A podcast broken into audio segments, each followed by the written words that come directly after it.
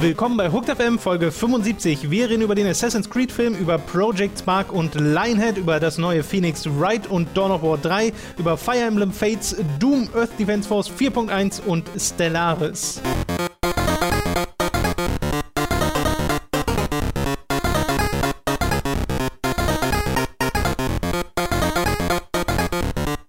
Ich habe gehört, du hast am Wochenende viel Zeit mit einem nicht unbedingt aktuellen, aber doch so halbaktuellen Spiel verbracht, in dem man sich einer Alien-Invasion erwehrt. Mhm. Also so würde ich jetzt Formel 1 nicht umschreiben, ehrlich gesagt. Mhm. Ähm, bisschen weird, aber ja, ich habe Formel 1 geguckt äh, cool, dass du nachfragst. Verstappen hat gewonnen dieses Wochenende. Äh, 18 Jahre alt, der jüngste Ge Formel 1-Gewinner aller Zeiten. Im letzten Rennen hat der Kvyat, der vorher ähm, bei Red Bull war, der hat einen Unfall gebaut. Der, der ist zweimal in den Vettel reingerammt und war auch vorher ein bisschen enttäuschend. Dann haben die den äh, demoted, dann ist er von Red Bull zu Toro Rosso, dem Nachwuchsteam von Red Bull, degradiert worden, runtergesetzt worden ist degradiert richtig? Ist egal.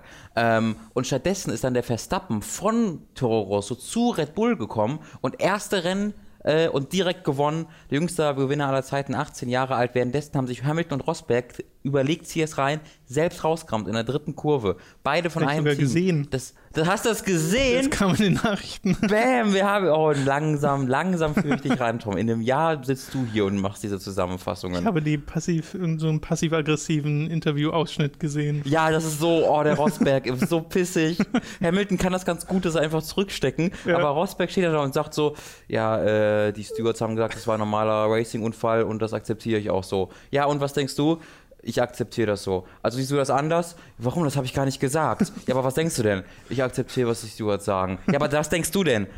Ich akzeptiere, was die Stewards. Das ist so, dieses Interview ist so frustrierend mit Rosberg, äh, weil der so offensichtlich angepisst ist. Aber es war halt beide schuld. War ein spektakuläres Rennen, das er nicht zu Ende gucken konnte, aber weil die beiden Favoriten und äh, Typen, die immer gewinnen, halt rausgeflogen sind in der zweiten Kurve, wo ich in meinem Zimmer stand und rumgeziegert bin und gar nicht glauben konnte, dass das gerade passiert ist.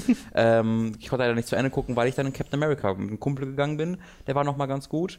Aber so viel zur Formel 1. Danke der Nachfrage. Okay. Earth Defense Formel. Später geht es da auch nochmal ein bisschen weiter mit. Mhm. Wir fangen aber erstmal mit den News an. Zum einen etwas, über das wir zumindest so ein bisschen schon im Livestream geredet haben, nämlich, dass es jetzt einen Trailer gibt zum Assassin's Creed Film, mhm. der das Setting zeigt, der zeigt, wie sie Gegenwart und Vergangenheit dort umsetzen, dass sie den Animus ein bisschen anders umsetzen, als das in den Spielen der Fall ist, weil in den Spielen ist das ja einfach ein Sarg, in dem man sich reinlegt. Im ersten nur, ne? im zweiten und dritten ja, dann ein bisschen anders. Im ersten ist es zumindest diese, diese Bank, auf die ja. äh, das mitgelegt wird und danach ist es so ein mobiles Gerät. Ein Stuhl. Ein Stuhl, ja, wie ein Zahnarztessel so ein bisschen, ja. äh, in dem man dann reingeplackt wird. Oder nee, wie diese Dinger beim Matrix, wo hinten dann Stimmt. das Kabel ja. reinkommt.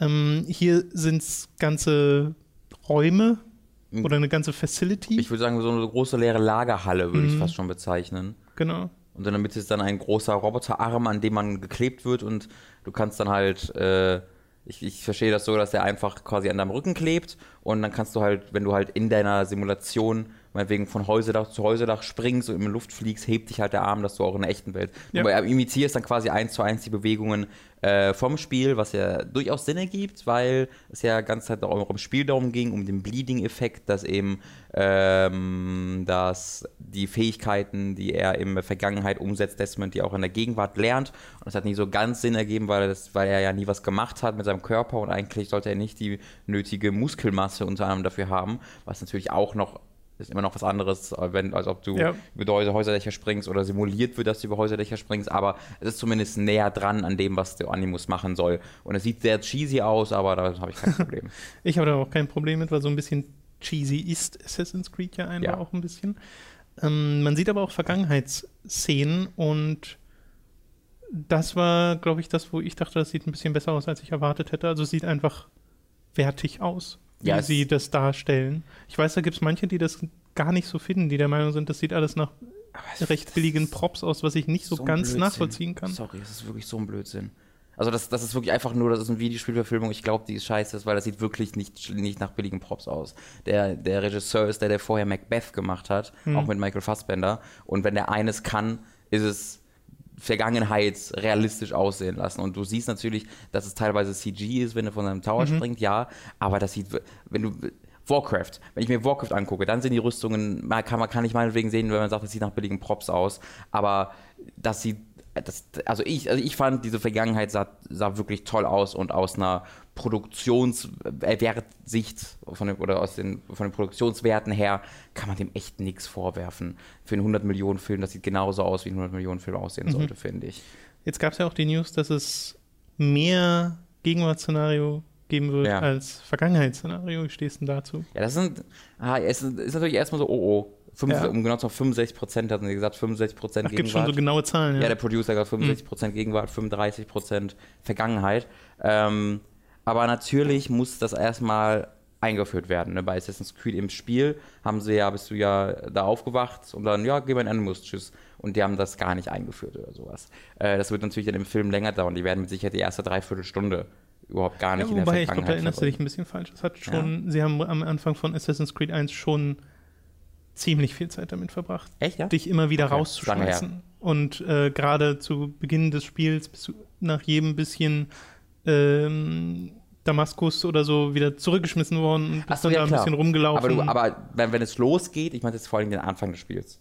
Weil am Anfang wird ja nicht gesagt, so, das hier ist die Welt, das ist der Animus. Äh, es wird quasi nicht eingeführt zum Start, mhm. sondern über diese Welt wird über das gesamte Spiel ja. eingeführt. Ja. Und ähm, das machen Filme eigentlich selten. Ich kann mir jetzt sehr gut vorstellen, dass dieser Film halt erstmal eine Dreiviertelstunde damit verbringt, dir zu erklären, was äh, Abstergo ist, was die ersten genau. Szenen sind und dann Michael Fassbender ja, wird Weil du dann auch so einen Reveal-Moment hast, wo du sagen kannst, uff, ja, Vergangenheitsszenario, großes genau. Panorama, wie das im Trailer eigentlich Genau, genau. Und du wirst ja auch erstmal sehen, Michael Fassbender, warum er zum Tode verurteilt wurde, dass sein Charakter wird eingeführt. Ähm, und deswegen denke ich halt, du hast halt diese Einführung, die, denke ich mal, so eine Dreiviertelstunde geht. Äh, und an, dann geht es in die Vergangenheit und dann geht es vielleicht noch ein, zwei Mal zurück. Aber wahrscheinlich, also ich denke mal so, der erste Hälfte wird hauptsächlich äh, Vergangen äh, äh, Gegenwart sein und dass das dann trotzdem sich halt einfach ändert im Laufe des Filmes. Mhm. Und das verstehe ich auch, weil dieses Szenario muss halt irgendwie auch ein bisschen eingeführt werden. Ich könnte mir fast vorstellen, dass sie insofern eine Parallele zu den Spielen schlagen, dass ähm, man hört jetzt wieder die Glocke, wundert euch nicht. Ja, und ich mache auch das Licht an, nicht wundern. Ja, dass man das werden die Leute, glaube ich, nicht war, war für dich. Ist, äh, dass äh, sie das so machen, in Assassin's Creed 1 bist du ja auch in Gefangenschaft bei Abstergo. Ja.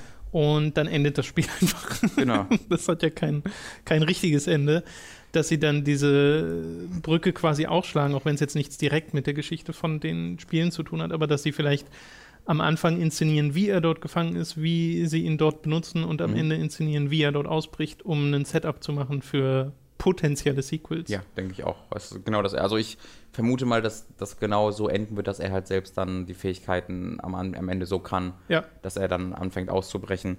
Ähm, wenn Abstergo überhaupt böse ist, aber anhand der sehr dunklen Darstellung und alles ist sehr dunkel und sehr ominös, äh, vermutlich sind sie sehr böse. Ähm, auch das auch wie das, wie das auf das Logo dran gezoomt würde, wo es so du, du, du. Ja, ja.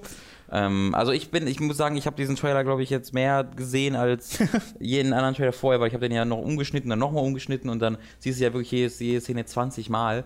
Ähm, und ich, also als ich die Musik dann rausgemacht habe und ein bisschen andere Musik drauf gemacht habe, war ich dann noch mehr dabei. Mhm. Ich glaube halt, viele Leute, deren negative ähm, Reaktion darauf ist tatsächlich einfach mit der Musik verbunden. Äh, und dann wird das irgendwie übertragen auf den, auf den ganzen Trailer, obwohl man das eigentlich trennen sollte, finde ich. Ähm, und ich finde auch diese Recuts, wo dann einfach so, Ezio's Theme, viel besser. Also das, das, sind so, da denke ich so, nee, ist nicht, ist, ist viel schlechter. Das ist mhm. einfach eine langsame Musik über diesen mega schnellen Trailer geschnitten, das überhaupt gar zu keiner Sekunde passt von der, vom Timing her. Äh, das ist nicht, ist sogar um einiges schlechter als der offizielle Trailer. Naja, bei Warcraft hatten wir das ja neulich auch, ne, wo du so merkwürdige Musik hast und dich einfach nur fragst, wie dieses, wie das entstanden ist in der Marketingabteilung, vor allem wenn du dann siehst, wie der Regisseur Duncan Jones in dem Fall auf Twitter postet, ja, war auch nicht meine Entscheidung. Mhm. Und der jetzt auch was zum Assassin's Creed Trailer gepostet hat, ja. so, so ein Meme-Bild. Ähm, von wegen, habe gehört, dass Leute sich über die Musik in einem in einer Videospielverfilmung im Trailer aufregen ja. und sowas. Äh, passiert scheinbar. Ich glaube, bei Warcraft war es aber nochmal, also der Warcraft-Trailer war auch insgesamt schlechter. Ich fand den Warcraft, den Kontrast auch viel stärker zwischen Musik und ja, den eigentlichen Dingen. Ja. Äh, während das bei Assassin's Creed dachte ich mir so, ist einfach nicht so ganz mein Fall, aber. Wenn sie da dieses, äh, wenn sie den Text von Kanye West rausgelassen hätten, wäre es voll okay gewesen. Wenn nur das. Äh, weil das einfach, wenn, Akustik das einfach weird, dieses I am a God. Mhm. Das würde, selbst, ich glaube, selbst wenn es Kanye West nicht gewesen wäre, wäre es sogar äh, noch besser ankommen, weil du es einfach nicht loslösen kannst. wenn ich Kanye West I am a God äh, singen höre, dann denke ich nicht, okay, das ist gerade der, der Trailer und es wird gerade erklärt, oh, er kann in die Vergangenheit reisen, ist wie ein Gott, äh, krass, sondern ich höre einfach nur, ah, Kanye West glaubt, er ist ein Gott. Mhm. Äh, und das lässt sich einfach nicht loslösen von der Person Kanye West und ich glaube, das ist echt ein Problem. Ähm, aber ansonsten war der Tra es war einfach ein toller Trailer, weil er dir nicht die gesamte, er hat dir das Setup erklärt, ja.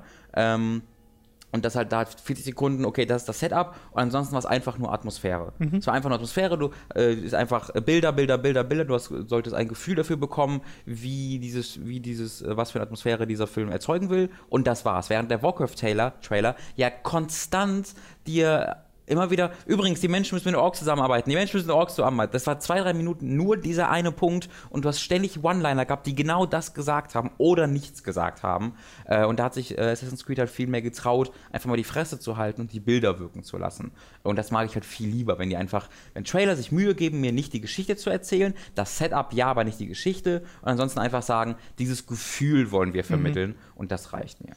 Na, vor allem, ich glaube, bei Assassin's Creed ist auch ein bisschen ähm, komplizierter das Setup, weil du halt Mhm. dieses mit, okay, er kann irgendwie in die Vergangenheit reisen, aber er reist nicht wirklich in die Vergangenheit, sondern nur mit seinen Erinnerungen spielt er die nach, so. Mhm. Äh.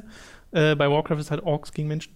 So. Aber das haben sie, und, aber jetzt überleg mal, wie viel besser Assassin's Creed Ja, geschafft hat, weil bei Warcraft, ich kenne die Geschichte, ich kann mir das selbst zusammenreihen. Anhand des Trailers hätte ich keine Ahnung, was das soll, weil manche Orks sind offensichtlich, weil, oder beziehungsweise die sagen ja die ganze Zeit, we, we must unite, aber du hast keine Ahnung gegen was.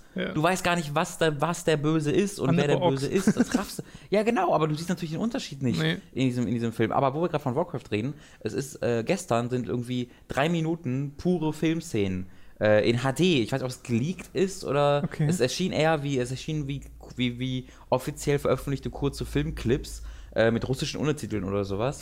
ähm, und die dann einfach nach hintereinander geschnitten waren, auch in HD-Qualität und so, die, wo du einfach, das waren glaube ich so fünf, sechs Szenen, die jeweils dann so 40 Sekunden bis eine Minute gingen. Ja. Ähm, das sah echt gut aus. Also es, da, hm, das passte. Nee, ich kann mir auch nicht Und auch eine ganze und instant eine völlig andere Atmosphäre Ich wollte gerade sagen, in den, in Trailern. kann mir auch nicht vorstellen, dass Duncan Jones das Ding komplett in den Sand setzt oder sowas. Ja. Ich habe halt nur ein bisschen Angst, dass die Art und Weise, wie dieser Film produziert wurde, dem ein bisschen äh, schädlich ist, weil es halt, Meinst du, er wirklich produziert Diese- oder vermarktet? nee, ich meine auch produziert, die, der Einsatz von CG und Okay. dadurch, dass alles so mega künstlich aussieht, Ja. äh, gegen, dass sie diese Designs aus den Filmen direkt übernehmen, finde ich gar nicht so verkehrt, dass die Soldaten so ein bisschen aussehen, also wie halt so Plastikfigürchen Mhm. oder sowas, weil das in den Spielen auch so ist. Mal sehen, wie gut das dann am Ende funktioniert, im Sinne von, wie ernst kannst du diese Charaktere dann Mhm. nehmen, wenn es tatsächliche Menschen sind, aber naja, mal gucken. Ja, ich finde bei den, bei den Menschen man sie ein bisschen mehr Freiheit nehmen sollen, weil die sind einfach so in ihrem Comic-Look drin. Äh, das funktioniert für mich nicht, halt nicht so ganz in Echtwelt, äh, während die Orks, die sind auch Comic-Look, aber da hast du jetzt nicht den Vergleich. Ja. Dieser Ork ist viel zu groß, das ist nicht realistisch. Ja. Äh, wenn man da dann einfach ein bisschen normalere Menschen, die keine Schulterplatten haben, die so groß sind wie der restliche Körper, äh, dann würde das, glaube ich, ein bisschen besser passen. Äh, aber naja. Gut, kommen wir mal weg von diesen äh, Spieleverfilmungen hin zu einer weiteren. Äh, ganz kurz noch, Ja. äh, damit wir das Thema wirklich zum Abschluss bringen können. Angry Birds hat, äh, ich glaube, 60 Millionen eingenommen, ist der, der erfolgreichste Start einer Original IP Animated Movie. Weißt du, noch, also wenn ein, ein animierter Film, eine neue ist das IP. denn eine Original IP? Naja, also als Film. Weißt Okay. Du? Ähm, das finde ich ganz cool, aber jetzt gerade überlege ich, das kann eigentlich nicht sein, weil das kann ist unmöglich erfolgreicher als Pixar-Filme. Wahrscheinlich meinten die irgendwie Videospiele, Original IPs oder so. Ja. Äh, aber ist auf jeden Fall 60 Millionen echt erfolgreich. Ähm, haut ganz gut rein. Verglichen, ich glaube, ich glaube, Ratchet Clank hatte 3 Millionen. Naja. Fand den Trailer sehr unlustig zu Ich auch. Birds. Der Film soll gar nicht scheiße sein, tatsächlich. Hm. Ähm, da ist die Reviews nicht so nicht auf hoch, aber Reviews sind, ja, ist ein, ist ein guter Film, ein Hm. okayer Film, kann man Okay. wunderbar reingehen. Und das hat mich auch sehr überrascht, weil ich hatte auch die Trailer gesehen und dachte mir so, ach ja, nee. ich meine, kommt doch von den Ice Age-Machern, glaube ich, die können das ja auch ein bisschen. Okay, dann äh, machen wir jetzt weiter. Und zwar nicht mit einer Studioschließung, sondern mit einer Schließung, mehr oder weniger, nämlich Project Spark Battleborns. geschlossen von Mike What? Vorbei, nicht genug. Einfach mal zwei Server. Wochen nach Release. äh, Project Spark ist vorbei. Wer sich nicht erinnert, das ist dieses Level Bauspiel von Microsoft, in dem genau Conker vor kurzem eingeführt wurde, wo sich jeder nur dachte, mm. also ich glaube, es ist ein Spiel, bei dem ganz viele Leute einfach Animositäten genau wegen dieser Sache mhm. dagegen haben was aber auch nie so ein großes Ding war. Also das nee. hat Microsoft auch mal auf einer E3-Konferenz irgendwie mit gezeigt und angekündigt und selbst da wirkt es, fand ich schon immer etwas identitätslos. Ich glaube, das war immer dabei. Ich glaube, das war von Anfang an deren, einer deren großen Launch Xbox One-Dinger. Ja, hat nur nicht so gut geklappt. So gar nicht, nee. Ich glaube, da ist auch das Problem, dass du bei sowas wie Little Big Planet, was ja eine ähnliche Kerbe schlägt, hast du halt einfach Maskottchen und Charaktere und ja. Sachen, an die du dich binden kannst. Wegen Project Spark denke ich immer nur an dieses Baumlogo und das war's. Ja, klar. Äh, und das, ja. ja du war, hast ja auch keine Kampagne große oder so. Du hast doch schon so Abenteuermodi, aber, so, ja. aber du hast jetzt nicht sowas wie in Little Big Planet, sowas ganz gezieltes, wo dir eine ganz konkrete Geschichte erzählt wird oder sowas. Und die Level und das Bauen ist wirklich nochmal um einiges komplexer.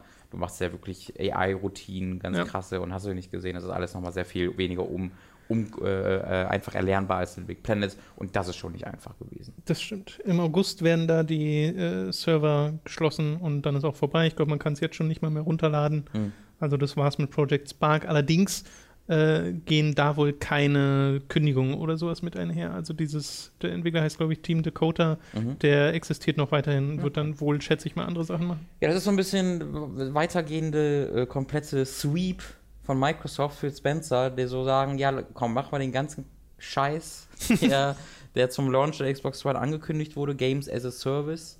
Ähm, irgendwie beenden wir jetzt mal, äh, habe ich so das Gefühl, ja. weil du natürlich auch mit Fable Legends ähm, genau diese Erfahrung gemacht hast, äh, wo halt einfach Microsoft in eine ganz bestimmte Entwicklung gegangen ist, nämlich ne, Always On, alles, all, alle eure, unsere Spiele sind online, alle unsere Spiele funktionieren als Service ähm, und da haben sie ja jetzt offensichtlich nicht so mega viel Interesse aktuell dran. Ähm, und scheinen das dann äh, dementsprechend zu, zu beenden. Und ja, wie gesagt, Project Spark wird jetzt niemanden wirklich ärgern. Äh, es wird schon ein paar Leute ärgern mhm. natürlich, aber jetzt äh, die Reaktion ist da vor allen Dingen ein, ah, hm, okay. Äh, ich finde erstmal schön, dass fucking Team Dakota nicht direkt auch geschlossen wurde. Ähm, weil das ist sogar das größte Unverständnis für mich mhm. gewesen mit Fable Legends, dass halt einfach direkt Lionhead geschlossen wird, wegen einem Spieleprojekt, das Lionhead nie machen wollte, äh, zu dem sie von Microsoft gezwungen wurden. Ähm, und ja, äh, davon aus, hast du das noch erwähnt? ich wollte gleich als nächstes Perfekt. zu Lionhead kommen, weil da gibt es zwei Sachen, nämlich zum einen das, was du gerade erwähnen willst. Ja, ich glaube, mit Project Spark sind wir durch, ist halt, ja, ja. Ist, ist okay, äh, obwohl Conker tatsächlich ja ganz gut gewesen sein soll, die erste Episode, die erschienen ist, äh, nur leider das Knie beim Beine war. Hat es dann in Project Spark zu suchen? Ja, das ist eine sehr gute Frage. Nichts. Die Antwort ist nichts, Tom. Nichts. Mhm. Ja. So, erwähne den Artikel. Den Artikel. Achso. Äh, der Eurogamer-Artikel von äh, Eurogamer über, über die Lionheads. Äh, von den, den Lionhead Studios. Yes. So. Ah, Moderationsmodus activate. Ähm, Eurogamer, die haben einen sehr absurd ausführlichen Artikel geschrieben über die gesamte Geschichte von Lionhead, äh, beziehungsweise es geht halt sogar los, bevor Lionhead es gab. Es beginnt aber bei den Bullfrog-Tagen, geht dann halt zu Lionhead über ähm, und hat da die Gründer von Lionhead dabei, hat Peter Molyneux dabei und die erzählen einfach alles. Das ist absolut ja. großartig, wie sie wirklich kein einziges Geheimnis dafür sichtbar halten. Es sind ganz, ganz, ganz wunderbare, einfach private Geschichten darüber, wie diese Kultur bei Lionhead war, dass das alles so einfach Anfang mit 20er waren, die nur Scheiße gebaut haben, keine Ahnung hatten von dem, was sie tun. Äh, sie, sie hatten da ein Video eingebunden, äh, wo sie irgendwie glaube, es war irgendwie fünfjähriges Bestehen oder so, ist irgendein Jubiläum oder irgendein fertiges Spiel bei Lionhead. Und dann haben sie gedacht, so, und zur Feier des Tages springen wir jetzt über diesen Kanal vor unserer Haustür. Die hatten da einfach so einen Wasserkanal. Mhm. Äh, und einer von denen, und der war viel zu breit, unmöglich, einer von denen hat sich direkt den Kopf aufgeschlagen, auf der anderen Seite musste ins Krankenhaus Zähne raus und sowas. Ja. Aber halt für die der Gag des Jahrtausends.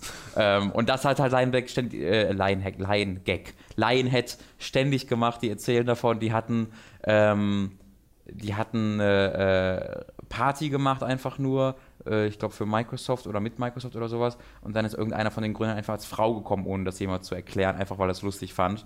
Äh, in, in Drag, in äh, Drag Clothes. Also so ein war Scheiß. das nicht eine einfach. verlorene Wette? Weil ich glaub, verlorene Absatz, Wette war das. Absatz ja, habe ich sogar genau, gelesen. stimmt. Das war eine verlorene Wette. Ja. Ähm, aber so, es ist voll mit diesen Anekdoten, wo erzählt wird, dass keiner eine Ahnung hatte, okay, war Fable erfolgreich? Ja, I guess. Und die wussten nie so ganz, was sie tun. Äh, und dann geht es halt auch über die Zeit, wo Molly weg ist. Und ich habe es immer noch nicht durchgelesen, weil es wirklich nicht. 50, 60 Word-Seiten sind, hattest du, glaube ich, mal. Ja, wir haben also ich habe es mal aus, aus Jux alles kopiert in ein Word-Dokument, weil das so unfassbar viel ist und bei Eurogamer gibt es keine Seiten, das Mhm. heißt, du scrollst einfach ewig. Äh, sind so um die 50. Ja, da wäre eine Seiten- und. Kapiteleinteilung mal wirklich äh, passend Äh, ja, gewesen. ja. Ähm, aber das ist also großartig geschrieben, unglaublich charakterstarke Persönlichkeiten, die da zu Wort kommen. Und das waren jetzt die ganzen lustigen Anekdoten. Die Und Peter Molyneux in den Kommentaren. Der kommentiert was? ja, ja, ich habe einen Kommentar gesehen von ihm. Das war aber erstmal nur so ein Dankeschön-Ding, aber fand ich ganz lustig. Wie, was denn für ein, also, erklär das mal kurz. Ja, er hat einfach in den Kommentaren sich bedankt für diesen Artikel, für Ah. die Tatsache, dass das. Ach, ich mag Peter Molyneux so gern schon. Das ist so Mm, ich möchte das mein Onkel haben. Der ist so nett und so lieb, aber dann sagt er auch immer Fuck und Shit und Kant und der ist einfach so richtiger Brit, so netter, so netter Brite. Ach, ich, ach, ich bin, ich habe ein, eine Schwachstelle für Peter Molyneux.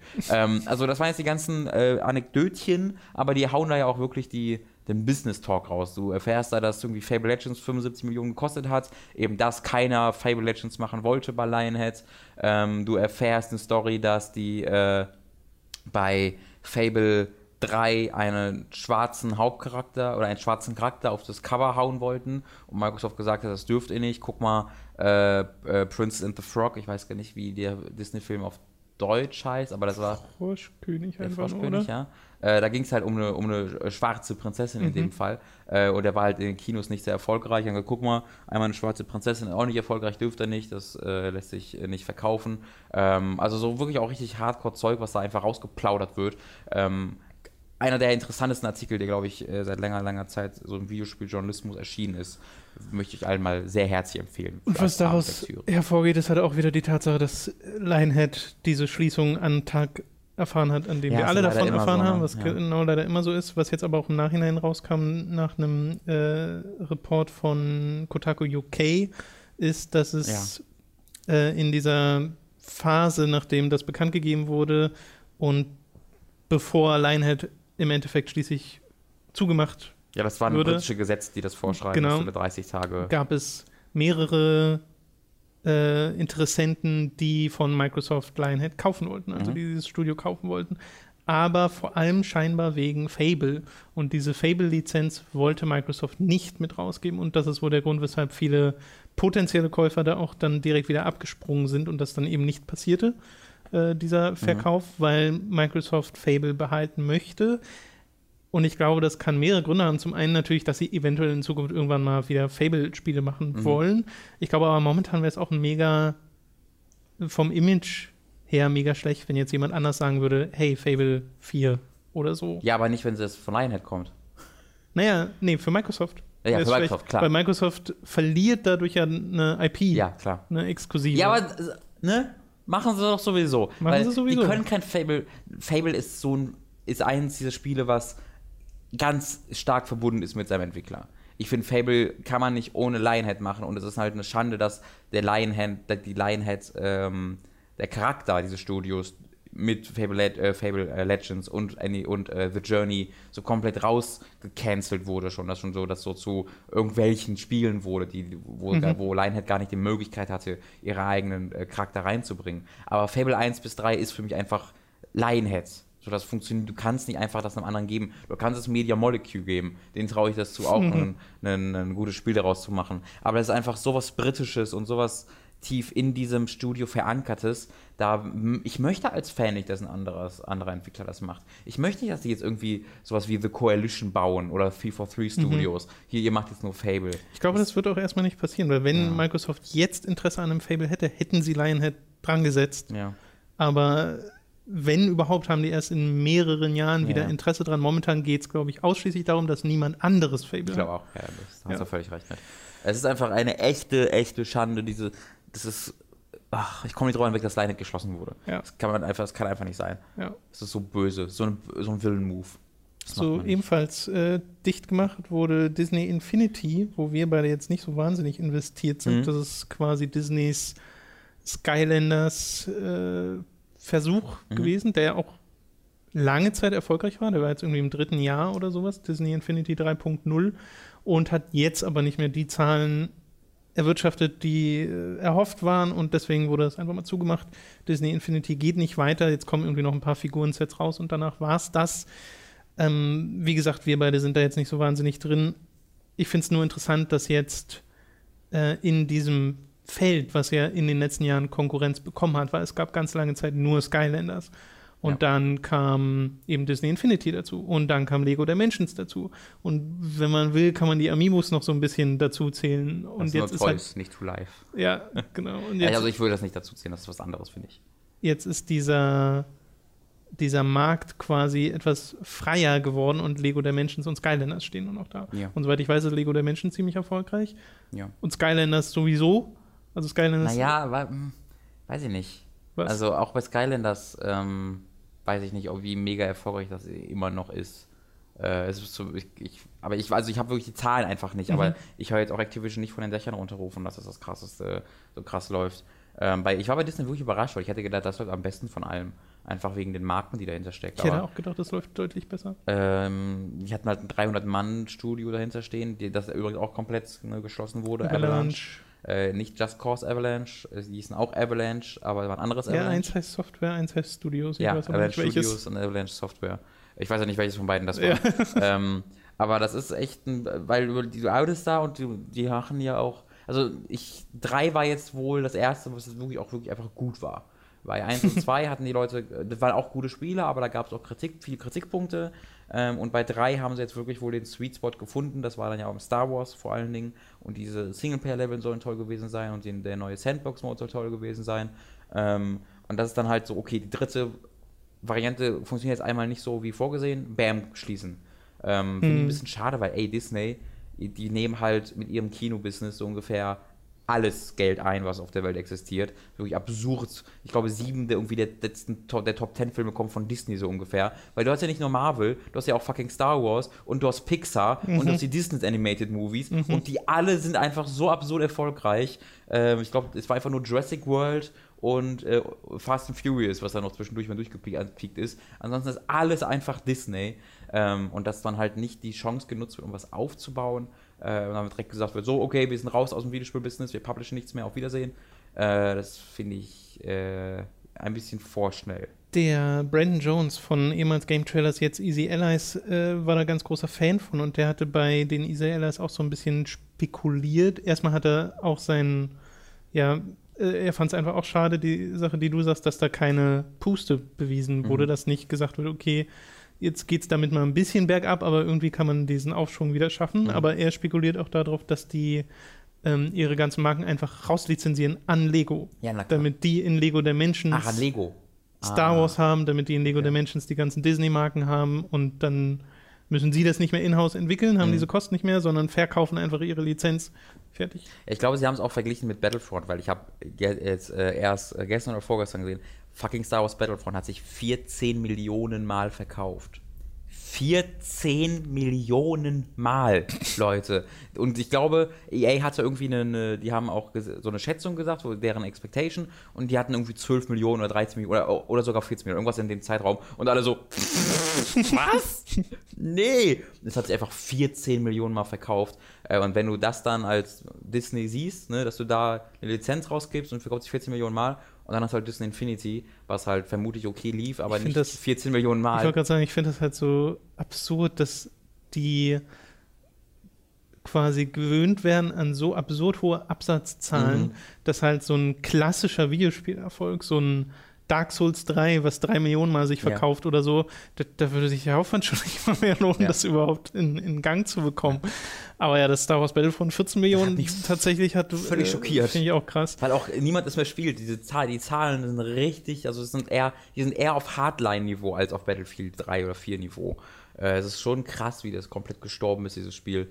Ähm, aber auch nicht ganz unerwartet. Ja, Naja, aber siehst ja, wie viel das 14 Millionen! Hat, weil die Leute wollten halt Star Wars und ich glaube, da ist es auch ein bisschen Alternativlosigkeit, weil ja, du hattest ja nur Star Wars ja, Battlefront. Halt, es sah unfassbar gut, gut aus. Ja. Genau, das Timing war genau richtig und diesen, diesen Fix, den hat es garantiert bedient bei den Leuten, die einfach nur Star Wars-Feeling haben wollten für mhm. die zwei, drei Wochen, nachdem ja. sie den Kinofilm gesehen haben und danach ist halt vorbei. Ja. Und für mehr scheint dieses Spiel auch nicht gebaut worden zu sein. genau die Frage, ne? Aber, ja. Wie es dann halt bei Battlefront 2 aussieht. Ähm, ob die Leute damit zufrieden waren, mit den zwei, drei Wochen, mhm. die damit Spaß hatten, oder ob sie da sagen, das war mir zu wenig und ich kaufe mir nicht die Nachfolger. Genau. Was natürlich schade wäre, weil ich glaube, der Nachfolger wird dann endlich das, was ich mir vor dem ersten Teil erhofft habe. Wenn sie eine Kampagne reinhauen. Verfickt. Aber da jedes Jahr jetzt ein Star Wars-Spiel kommt, mit, wo man diese Hypewelle mitnehmen mhm. kann, muss man sich da, glaube ich, wenig um den potenziellen Erfolg dieser Spiele machen. Das, wenig äh, Sorgen. Da, ja, das wird äh, sich ein, zwei Mal verkaufen. kann man so sagen. Was ebenfalls, äh, hatten wir das im Podcast schon, da war ich mir jetzt gar nicht mehr so ganz sicher, Phoenix Wright Ace Attorney ja. Spirit of Justice. Ich bin der oh. Meinung, wir haben es im Feedback-Podcast mal angesprochen. Ach, das kann sein. Aber hier noch nicht. Äh, egal, selbst wenn, kann man auch gerne nochmal erwähnen. Der sechste Phoenix Wright, Spirit of Justice heißt er, äh, ist für den Westen bestätigt worden. Im September soll das im E-Shop zum Download bereitstehen, auch in Europa. Und damit hat es quasi den, ähnliche Release-Form wie Dual Destinies mhm. damals gehabt. Also ich bin sehr froh, dass diese Spiele immer noch kommen. Ja. Ähm, nicht, witzigerweise ja trotzdem nicht alle. Also was ich gerne hätte, was ich gerne sehen würde, wären, wäre das, was sie mit dieser HD, HD ist Quatsch, mit dieser 3DS-Trilogie gemacht haben, ja. wo sie das so ein bisschen aufgehübscht haben, dass sie das machen mit Apollo Justice mhm. und auch mit so Spielen wie Miles Edgeworth Investigations und vor allem, aber das wird, glaube ich, nie passieren, äh, Miles Edgeworth Investigations 2 kam nie in den Westen, wurde nie übersetzt, muss man also, wenn man das hier spielen will, und nicht dem japanischen mächtig ist, auf eine Fanübersetzung zugreifen. Und das halt immer komplizierter, als es sein müsste. Äh, weil das würde sich, finde ich, nochmal super für so eine Art des Releases eignen. Aber wahrscheinlich ist da auch genau Aufwand Nutzen einfach nicht lohnenswert genug für Mittlerweile Capcom. nicht mehr, nee. Es war so komisch, dass sie das dann einfach nicht über. Also wahrscheinlich war einfach die ersten Teilen so schlecht verkauft hat, der erste Teil von mhm, Investigations. Ja, und den gab es nur in Amerika. Also da gibt's Ach, in, in Europa gibt es den gar nicht. Da musst du importieren, wenn okay. du den für DS haben willst. Und digital gibt es den auch nicht, genauso wie Apollo Justice gibt es auch nicht digital. Mhm. Ist halt so, wenn du, die hängen ja nun mal alle so ein bisschen miteinander zusammen ja. geschichtlich. Das heißt, wenn du da die, die volle Erfahrung haben willst, wäre es natürlich total angenehm, wenn du einfach auf dem 3DS sagen kannst, okay, ich hole mir das, das, das aus dem E-Shop und dann habe ich das komplette Phoenix Wright-Paket. Und das gibt es einfach nicht. Ja. Und das Ding ist, es gibt es generell nicht, weil jetzt manche Spiele fehlen im, im Westen. Ja, war auf die PS4 HD-Version. Äh, Remastered Mit Sicherheit. Nee, NX. NX. Ich setze auf die NX. auf die was? Nintendo NX. Ja, so, NX, Square NX, was? Ach, NX. ja, als Wort. So, und eins, was wir vergessen hatten, äh, vor, vor, einer Woche oder zwei oder so, also was ich dann demzufolge vergessen hatte. Battleborn. Äh, nee, Dawn of War 3 wurde angekündigt. Ah, ja, Haben wir noch gar nicht drüber geredet, ja, äh, dass das tatsächlich kommt von Relic und Sega äh, announced. Soll wieder also beziehungsweise es soll ein Mix werden aus Dawn of War 1 und Dawn of War 2. Das heißt, Basenbau kehrt zurück. Es soll so riesige, ha, riesige Mega-Einheiten ah geben, die es auch schon in diesem Ankündigungstrailer zu sehen gab. Ja. Äh, und es soll 2017 erscheinen. Äh, was ich ganz krass fand, ist, dass es jetzt schon sieben Jahre her ist, seit Dawn of War 2 erschienen ist. Mhm.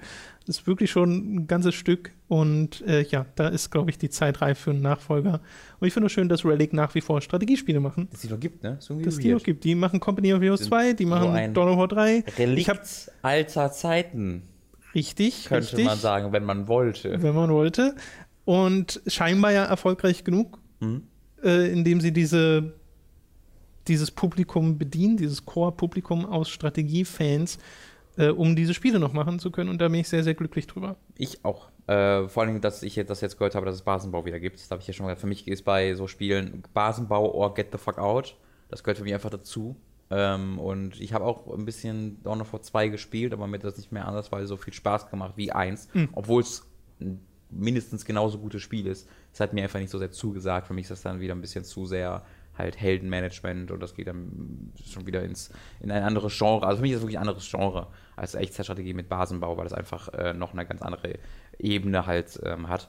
Und äh, den ersten habe ich wirklich gerne gespielt damals. Ich habe nie eine Kampagne wirklich durchgespielt, aber ich habe es wirklich immer mal wieder gespielt. Zweiten, wie gesagt, nur kurz und nicht so, nicht so euphorisch. Äh, beim dritten bin ich jetzt auch jetzt nicht mega gehypt, weil es einfach nicht so ganz mein Universum ist, aber freue mich drauf. Jawohl. Endlich mal ein Warhammer, Warhammer 40k-Spiel. Ich wollte schon immer mal ein Videospiel in dieses Universum einzuhauen, habe bisher nie die Chance dazu. Ich habe, sehr, es gibt eine, äh, es gibt eine Videospiel-Posteon-Seite, äh, eine amerikanische. Ja. Ich weiß leider, ich habe gerade den Namen leider nicht im Kopf, aber wo äh, es einen Artikel gab, äh, Taube, die, die in, äh, äh, wie heißt das, wie heißen die, Workshops? Games Workshop. Ja, genau. Taube fliegt in Games, äh, Games Workshop Studio, entwickelt neues Spiel. äh, und dann erklären die, wie die von dieser Taube überzeugt waren, dass sie so mutig in, das, in, das, in die Räume, Büro von Games Workshop geflogen ist und äh, dass das per- perfekte Partner für ein neues Warhammer-Spiel wäre, äh, weil sie zu wenig haben. Das war ein sehr, sehr schöner Artikel. Ähm, wir- wirklich toll geschrieben. Müsst ihr danach googeln. Ich weiß da, wie gesagt, den, den Namen der Seite nicht mehr. Ähm, aber äh, schön. Doom. Darüber möchte ich mit dir reden. Wer? Für mich? Doom for me oder? Doom. Doom. Das heißt übrigens Doom. Eigentlich schon in der Art und Weise, wie es- wie es inszeniert ist. Ich habe jetzt nur die ersten drei Levels. Sehr gut. Jetzt hast du es fast gebrochen. Andere Leute. Ja, aber das ist ja das Schauten. Ja, ja. Und das machen Schauter. Growling nennt man das, oder? Ja, Schauter, Growler, das machen die eineinhalb Stunden auf der Bühne und dann, ja, hallo, na, wie geht's dir? ich krieg, weiß nicht, wie das geht, ich bin da voll beeindruckt von. Also nicht das, was ich gerade gemacht habe, das in, in vernünftig. Wie viel Doom hast du gespielt? Äh, auch nicht viel, weil ich bin in der vierten Mission nur. Okay. Ähm, ich bin da nicht so viel dazu gekommen, wie gewollt, aber wir können dann haben wir ja trotzdem. beide quasi einen Ersteindruck von Ja, dem wirklich, Spiel, weil viel mehr als zwei Stunden oder so waren das nicht. Ich habe mir auch sagen lassen, es- bei, bei mir waren es schon drei, drei, vier Stunden, weil ich habe Okay. dieses Level wirklich abgegrast. Ähm, ich habe jetzt schon öfter gelesen, dass es auch noch immer besser werden soll mit zunehmender Zeit.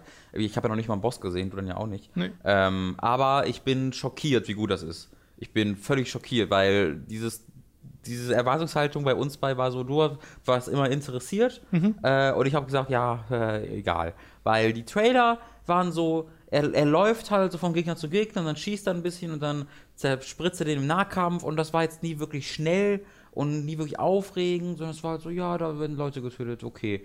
Ähm, dann haben wir aber das Spiel angeworfen auf der Xbox One. Wir haben eine Xbox One-Version von Bethesda bekommen und ähm, direkt gemerkt, also das, das Spiel geht ja auch perfekt los. Ne, du, du liegst auf einem Tisch und äh, reißt dich einfach von Fesseln los, haust einem Typen den Kopf weg, zerballerst drei Zombies, es kommt so ein 3 Sekunden Intro, der Hauptcharakter sagt, interessiert mich nicht, schlägt das äh, Pad kaputt, wo dir gerade die Hintergrundstory erzählt wird, Musik geht los, Metal, Doom-Logo, er, er lädt seine Shotgun nach, offene Welt, los geht's. Ähm, war ich voll dabei, fand ich großartig. Offene Welt in Anführungszeichen. Also ha- genau, Ja. äh, größere, Größeres größere Level. Levelschläuche, meine ich damit. Ähm, und dann ist es halt, es ist halt wirklich so ein Painkiller. Also, es ist- oder ein äh, Doom. nein, die Sache ist halt, Doom 1 und 2 sind noch so anders. Äh, die und würde ich gar alte- nicht dazu, die sind halt so alt. Äh, und die sind natürlich auch schon, ja, es ist schon, es ist halt natürlich Doom. Es ist das, du, was, was Doom, das Gefühl, das Doom damals äh, ähm, ver, die, die gebracht hat, das halt in diesen Zeiten wirklich Serious Sam gemacht hat, vielleicht ein bisschen, und halt Painkiller für mich vor allen Dingen. Äh, und das replizieren sie jetzt. Und es gibt nicht viele Spiele, die das machen. Es gibt halt Serious Sam 3, das das äh, in den letzten Jahren nochmal versucht hat, nicht sehr gut. Äh, und dann gibt es halt 8 Milliarden Painkiller-Sequels, die alle der übelste Scheiß sind. Äh, und deswegen, für, für mich ist halt das Genre mit Painkiller stehen geblieben. Dann kam das 2004 oder 2005. Äh, seitdem kam für mich kein gutes Spiel in diesem Kopf aus. Du springst durch die Gegend, ballerst alles tot. Das war's. Ja, bei Ähm, mir wäre Bulletstorm noch so ein bisschen in diese Richtung. Viel zu langsam. Findest du? Auf jeden Fall. Okay. Du musst für mich Bunny hoppen, du musst äh, durch die Gegend. Okay. Also das, vielleicht habe ich das auch bei Bulletstorm falsch in Erinnerung. Zumindest habe ich nicht in Naja, ich so würde Bulletstorm war. einfach noch in diese Hirn aus Gemetzel an Fall, Kategorie ja. packen. Ich weiß jetzt nicht mehr, also von der Geschwindigkeit wird es langsamer sein als jetzt sowas wie Doom oder Painkiller, weil das sind verdammt schnelle Spiele. Mhm. Genau, also für mich ist die Geschwindigkeit bei diesem Genre ganz, ganz wichtig. Ja. Ähm, und deswegen das habe ich halt nie das Gefühl gehabt, dass Doom das versucht. Und Doom macht aber genau das. Doom ist wahnsinnig schnelles Rumgespringen und ich spiele es auch auf Ultra Violence. Das ist von Nightmare der höchste Schwierigkeitsgrad, wo du nicht so oft getroffen werden darfst, bis du tot bist, sodass ich wirklich niemals stehen bleiben darf, sondern direkt tot bin, einfach wenn ich Papa getroffen werde. Äh, und ich habe es dann auf der Konsole gespielt und es hat mir Spaß gemacht. Es hat sich auch überraschend gut gesteuert auf der Konsole. Es sah überraschend gut aus. Es läuft mit 60 Frames mhm. äh, konstant und es gibt, ich habe mir die Digital Foundry Analyse angeguckt. Es hat dann schon ein paar Einbrüche, ähm, sowohl auf Xbox One als auch auf PS4, bei Xbox One noch mal ein paar mehr. Ähm, aber ich habe die selbst nie gemerkt beim Spielen. Mhm. Es hat sich für mich wie flüssige 60 Frames angef angefühlt und es sah halt wirklich toll aus dabei, auch auf der Konsole. Aber so gut es sich auch steuert mit einem Controller, ich war da nicht zufrieden mit. Ich habe gemerkt, das geht besser und ich will gezielter schießen können in diesem, in diesem Genre, obwohl ich eigentlich gar kein Problem habe mit Shooting auf Controller und habe mir deswegen dann tatsächlich die PC-Version gekauft und bin damit dann auch äh, sehr, sehr zufrieden. Aber ich möchte erstmal dir eine Chance geben, äh, deine Meinung äh, ich war auch sehr angetan davon. Zum einen natürlich davon, dass es so fix anfängt, weil das machen Spieler einfach in letzter Zeit nicht mehr so wirklich. Hm äh, normalerweise hast du erstmal Exposition zehn Minuten lang, wie diese Welt funktioniert. Mhm. Das ist vollkommen egal. Du wachst halt hier auf und siehst auf dem ersten Bildschirm einen äh, eine Anzeige Demonic Invasion in Progress. So Deswegen denkst du so, okay, ja. das ist diese Art von Spiel. Es gibt immer, wenn du in irgendeinen Raum gehst, wo du nicht weiterkommen sagst, da gibt es immer eine, eine, Sprecherin, die sagt, Demonic Levels at Demonic Presence at unsafe Levels. Ja, ja. Das ist so dumm. Das ist wirklich dumm. Aber also, es ist halt so offensiv dumm. Du merkst halt, dass das Spiel sich einfach über sich selbst lustig macht damit. Äh, die dämonische Präsenz hier ist noch aushaltbar. Wir haben noch keine Beschwerden. ja, es ist halt so normal. Du kommst, kommst halt in die, diese Welt. Ja, wir haben ja halt auf ein Loch äh, zur Hölle gebohrt äh, und wir benutzen die Hell Energy. Das ist eine limitless Resource, die Hell Energy. Ja, ja. Ähm, und das ist so dumm, aber es ist hervorragend. Äh, was ich äh, wenn ich ein, so ein singuläres Feature mir raussuchen müsste, was ich total mag gerade, dann ist es das Sounddesign, mhm. weil dieses Spiel sehr viel der Musik auf deine Aktionen mhm. runterbricht. Das heißt, jedes Mal, wenn du so einen Kill machst, so einen Glory-Kill heißen die ja, das heißt, wenn die so gestaggert werden und du einen Nahkampf rangehen kannst und dann zerdeppert er die, wo ich erstmal sehr glücklich bin, dass das mega schnell geht, dass du das Gefühl, reißt dich das reißt dich nicht raus aus ja. dem Flow oder so, sondern du bleibst da die ganze Zeit drin und machst dann quasi schon so eine Art Kombos damit. Ja. Ähm, darauf reagiert die Musik jedes Mal. Und wenn du zum Beispiel so ein, es gibt so Dämonennester, wenn du die platt machst, dann spawnen einfach ganz viele Dämonen, die musst du alle platt machen und dann geht die nächste Tür auf und dann geht's weiter. Mhm. Äh, da startet dann auch immer extra Metal-Musik oder Rockmusik. So geiler das Soundtrack. Ist, das ist so antreibend, ja. weil es halt so perfekt passt. Du bist halt dieser Badass und dein Typ verhält sich auch so. Du hörst den zwar nicht, aber mhm. du merkst immer so, wie du am Anfang gesagt hast, er bekommt ja diese Nachrichten von dem äh, äh, Anführer der Facility, in der du gerade bist, Samuel und der, der, der, macht die dann, schmeißt die so zur Seite und mhm. ist die ganze Zeit mega pisst. Ja. Das ist einfach mega wütend, dein Charakter. Ja, ich weiß, ich interpretiere das eher als, also man ist, ist natürlich einfach nur deine Interpretation, weil du ihn ja nicht siehst oder hörst. Ja. Du siehst ja nur seine Handbewegungen. Ich interpretiere es immer eher als ganz bewusstes, ja, fick dich, Alter.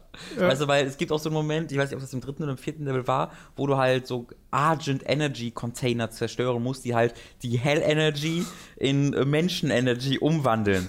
ähm, und was, und deine Aufgabe ist, die einfach auszuschalten, damit das äh, Hell Portal deaktiviert wird. Und dein Charakter schaltet die nicht aus, sondern zertritt die immer möglich. Es gibt original, du stehst davor und sagst so, ja, kannst du die bitte vorsichtig ausschalten und dann tritt der das so mega in tausend Teile und der Charakter sagt so, äh, das ist mega wichtig für uns, mach's bitte nicht und du machst einfach immer weiter kaputt und dann stehst du vor diesem letzten Container und der, du hast den Typen im Funk gesagt so, das ist wirklich so wichtig für die Menschen, die ganze Menschheit wird zerstört und er crackt nur so seine Knuckles, während er so erklärt wird, stretcht sich so ein bisschen und haut das dann in tausend Teile. Ähm, das kann man, also total wütend wird auf jeden Fall passen. Für mich ist das eher so ein bisschen der einfach bewusst die Leute Leute, äh, so, der, der, so no Bullshit. So, okay. ich mach das jetzt kaputt, ja, nö. Auf mich wirkt die also, Story in Anführungszeichen so, als wärst du halt der Doom-Guy von damals, der das eigentlich schon mal alles hinter sich hatte und jetzt so aufgeweckt wird ich und merkt, dass er wieder in dieser Doom-Invasion ist und sich denkt, oh, ihr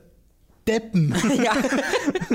ich habe halt die ersten beiden Spiele nie wirklich über die ersten Level hinaus gespielt. Ich kenne die auch ähm, nicht. Ich hab, aber ich war auch schon vor meiner Zeit, aber ich habe das so ein bisschen so interpretiert, weil der wird ja irgendwie am Anfang angebetet und seine seine Rüstung wird da so aufgehangen. Die übrigens ein Artefakt ist, die keine Rüstung ist, sondern die ist ein Artefakt aus der Hölle.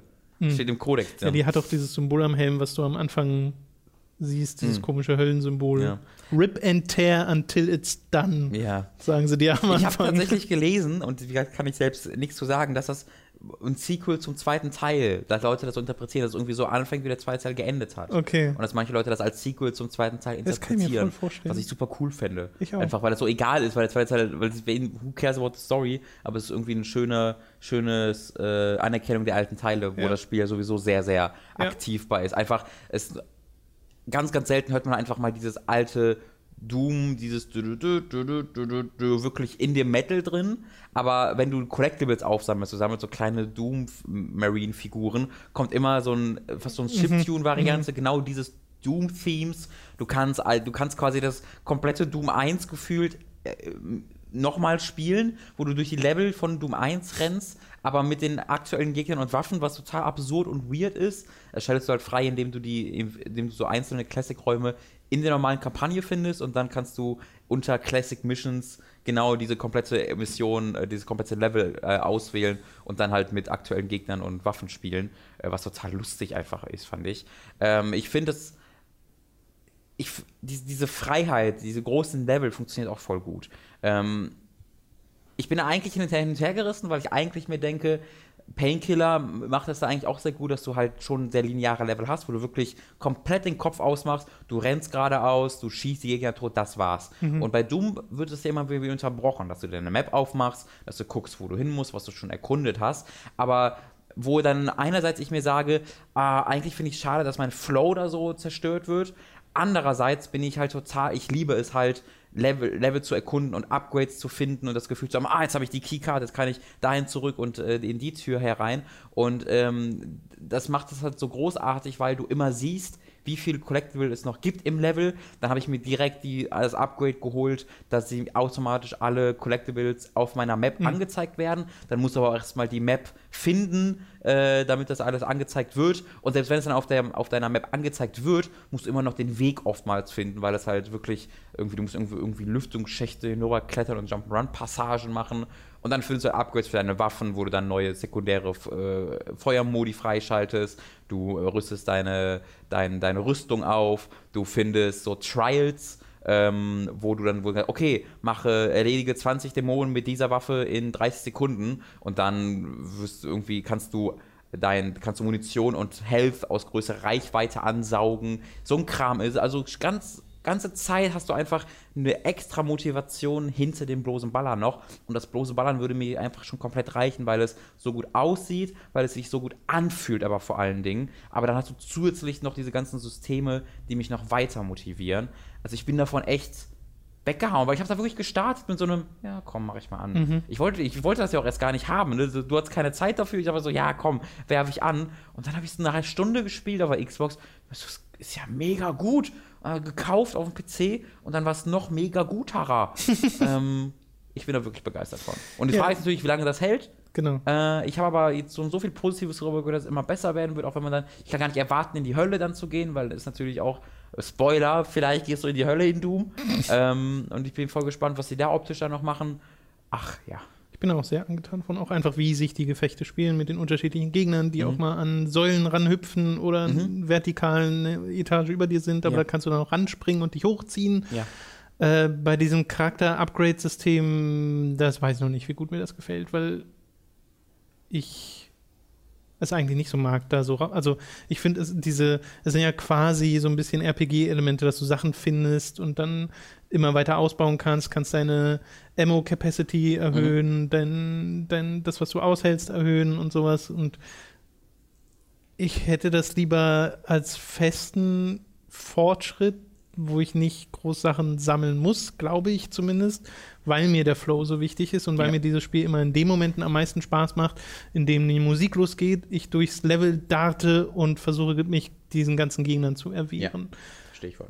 Äh, halt, dass, es, halt dass es Sachen, dass es Verstecke ne? gibt in den Levels und so, das finde ich gehört dazu. Ja. Das war auch äh, in den damaligen Dooms so, soweit ich weiß, oder schon in Wolfenstein so. Ja, das war sogar ähm, sogar, also wenn Leute an Doom denken, denken sie mehr am an fast schon so Matchhoid-artigen Leveln, die ganz grob mitfahren, wenn sie nicht vielen, so dann, weil jedes Level von, Matt, von Doom ist ein, im Grunde ein Dungeon, genau. äh, wo du durchgehst. Äh, und ich glaube, das ist sogar für die Leute, die Doom lieben, von damals lieben, wichtiger als das Run and Gun.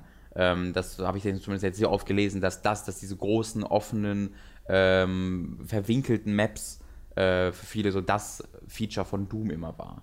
Ne, und das macht es ja. Also das, ja, das kommt mir zumindest in, also ich war jetzt gerade mit einem Level fertig, wo es auch viel optionalen Kram gab mhm. mit irgendwelchen Schächten und dann hast du da eine extra Waffe gefunden und findest halt wirklich Zeug dort, ja. was äh, tatsächlich gar nicht so unwichtig ist. Ähm, da habe ich auch gar kein Problem mit, nur diese extra Ebene mit ja. Sachen aufrüsten und dann hast du ja auch diese ganzen, jede Waffe hat eine Beschreibung und davon habe ich mir die ersten durchgelesen und ja. so, das Who cares? Warum? ja, das ist wirklich so. Nobody so komische cares. Ebene, die da mit reingebracht wird. Wo ich habe so ein bisschen das Gefühl, sie hatten halt einen Writer in ihrem Team und mussten dem ein bisschen ja. was zu tun geben. Ja. Hier schreibt man eine Beschreibung für unsere Shotgun. Okay. Ja, ich denke mir das auch, aber so am Anfang und Ende des Levels haben sie halt immer ihre Monologe. Ähm, und denken so, oh, komm, I really don't any of this. Skip, Skip, ah, geht nicht, schade. Ja. Ähm, ich glaube halt, dass es, da waren sie vor dem äh, kleinen Problem, äh, dass sie diese Maps so bauen wollten, mussten, wie im alten Doom.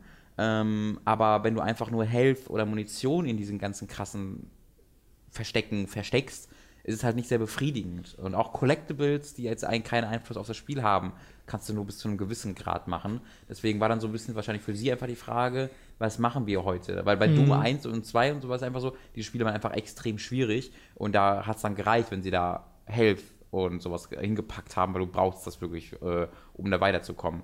Wenn das jetzt bei, beim neuen Doom war das halt nicht mehr so wirklich in der Form machbar. Ähm, deswegen haben sie wahrscheinlich einfach gedacht, okay, wir müssen irgendwas hier verstecken. Was verstecken wir? Upgrades.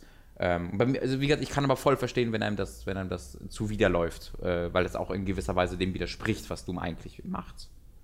Ja, naja, es wird sich noch rausstellen, wie sehr mich das jetzt im großen Kontext stört, weil bisher ist es jetzt nicht so, dass ich denke, oh Gott, das reißt mich jetzt total raus. Mhm. Ich habe immer noch sehr viel Spaß an dem Spiel und will wissen, wie es weitergeht. Ich, ich habe bisher eines dieser vier Level nicht 100% und das macht mich fertig. Weil ich okay. gerade, also ich, ich wirklich, ich gehe nicht aus dieser Map raus, bis ich nicht jedes einzelne Collectible gefunden habe, äh, weil das macht mir halt auch echt Spaß in dem Spiel.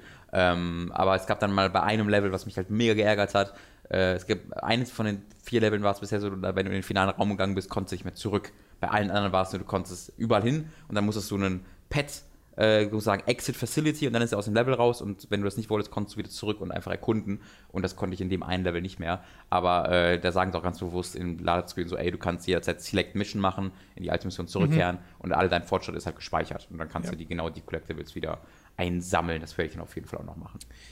Okay, ich habe auf dem 3DS äh, Fire Emblem Fates gespielt. Und zwar ist die Version, die ich gespielt habe, Vermächtnis. Ich bin mir ziemlich sicher, dass das Vermächtnis ist von das den verschiedenen. Die quasi klassische Seite, ne? Die hellere Packung. genau, aber das sind ja unterschiedliche Spiele, also das klassischere Fire Emblem, ne? Nee, nee, gar nicht. Nicht das klassische. Äh, ich meine, äh, Vermächtnis war das Fire Emblem Awakening mäßig. Ja. Äh, und Conquest ist so das mega schwierige ganz alte Fire Emblem, okay. wo äh, sie äh, das machen, was auch wirklich andere Struktur hat. Ich bin jetzt so sechs, sieben Stunden drin, mhm. also ist jetzt auch nicht wahnsinnig viel bisher gespielt von diesem Ding. Aber komme jetzt spielerisch langsam wieder so richtig rein, weil halt jetzt der Moment kommt, wo die ersten Charaktere Level 10 erreichen und damit in ihre Zweitklassen gehen, weil du sie ja alle nochmal aufwerten mhm. kannst ab einem bestimmten Punkt und die Gefechte anfangen ein bisschen spannender zu werden, weil am Anfang ist es halt sehr, ja, ist noch so gemächlich und so, also da passiert noch nicht so wahnsinnig viel, ähm, bis auf natürlich die, der, der ganze Story-Fortschritt. Und der gefällt mir an und für sich ganz gut, weil dein Hauptcharakter, wie auch immer er heißt, bei mir habe ich mal den Standardnamen Kochen drin gelassen, mhm. ist eine Adlige, die in dem Haus Nor aufwacht, äh, beziehungsweise aufgewachsen ist und äh, dort lernst du halt ein paar Charaktere kennen und ab einem bestimmten Punkt erfährst du, dass du eigentlich äh, in einem ganz anderen Haus, quasi mit dem die im Krieg stehen, ja.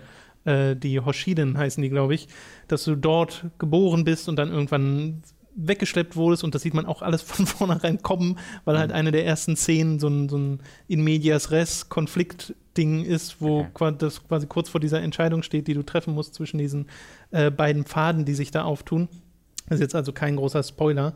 Und das finde ich ganz interessant, auch wenn ich bereits sehe, wo diese Reise hingehen soll am Anfang. Aber äh, die Art und Weise, wie sie es machen, ist halt interessant, weil du jetzt nicht du siehst zwar schon, okay, die einen sind die krass aggressiven und die anderen sind die Friedensliebenden, ja. so, aber die Charaktere innerhalb dessen, abgesehen von den jeweiligen Anführern, sind jetzt nicht, oh, die einen sind total böse Nazis und okay. die anderen nicht, okay. sondern es sind tatsächlich richtige Charaktere, die dir selbst in der kurzen Zeit, die du in diesen ersten Prolog-Kapiteln vor deiner großen Entscheidung hast, so ein bisschen kennenlernst und auch lieb gewinnst und dann irgendwann dich tatsächlich entscheiden musst und es ist nicht einfach so dieses, ja, okay, ich nehme halt die, ja. so, sondern du überlegst tatsächlich ein bisschen. Das hat mir ganz gut gefallen. Vom reinen Spielgefühl her ist es einfach Awakening. Mhm. Also es ist wirklich nochmal genau das. Du hast diese taktischen Kämpfe auf den. Struktur ist auch genauso. Genau, auf den in kleine Kästchen eingeteilten Maps muss darauf achten, dass die Leute,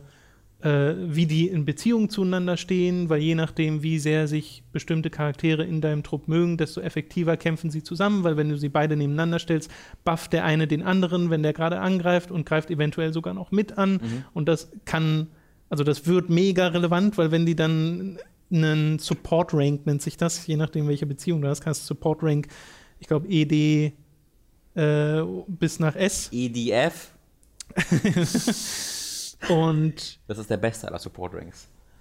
Je nachdem, wie das ist, desto stärker sind die dann zusammen und dann willst du die auch möglichst immer zusammen im Kampf mhm. einsetzen. Mhm. Und das hat tatsächlich einen Einfluss auf die Art und Weise, wie du diese Kämpfe spielst. Und das finde ich, fand ich schon in Awakening toll. Das finde ich auch hier toll.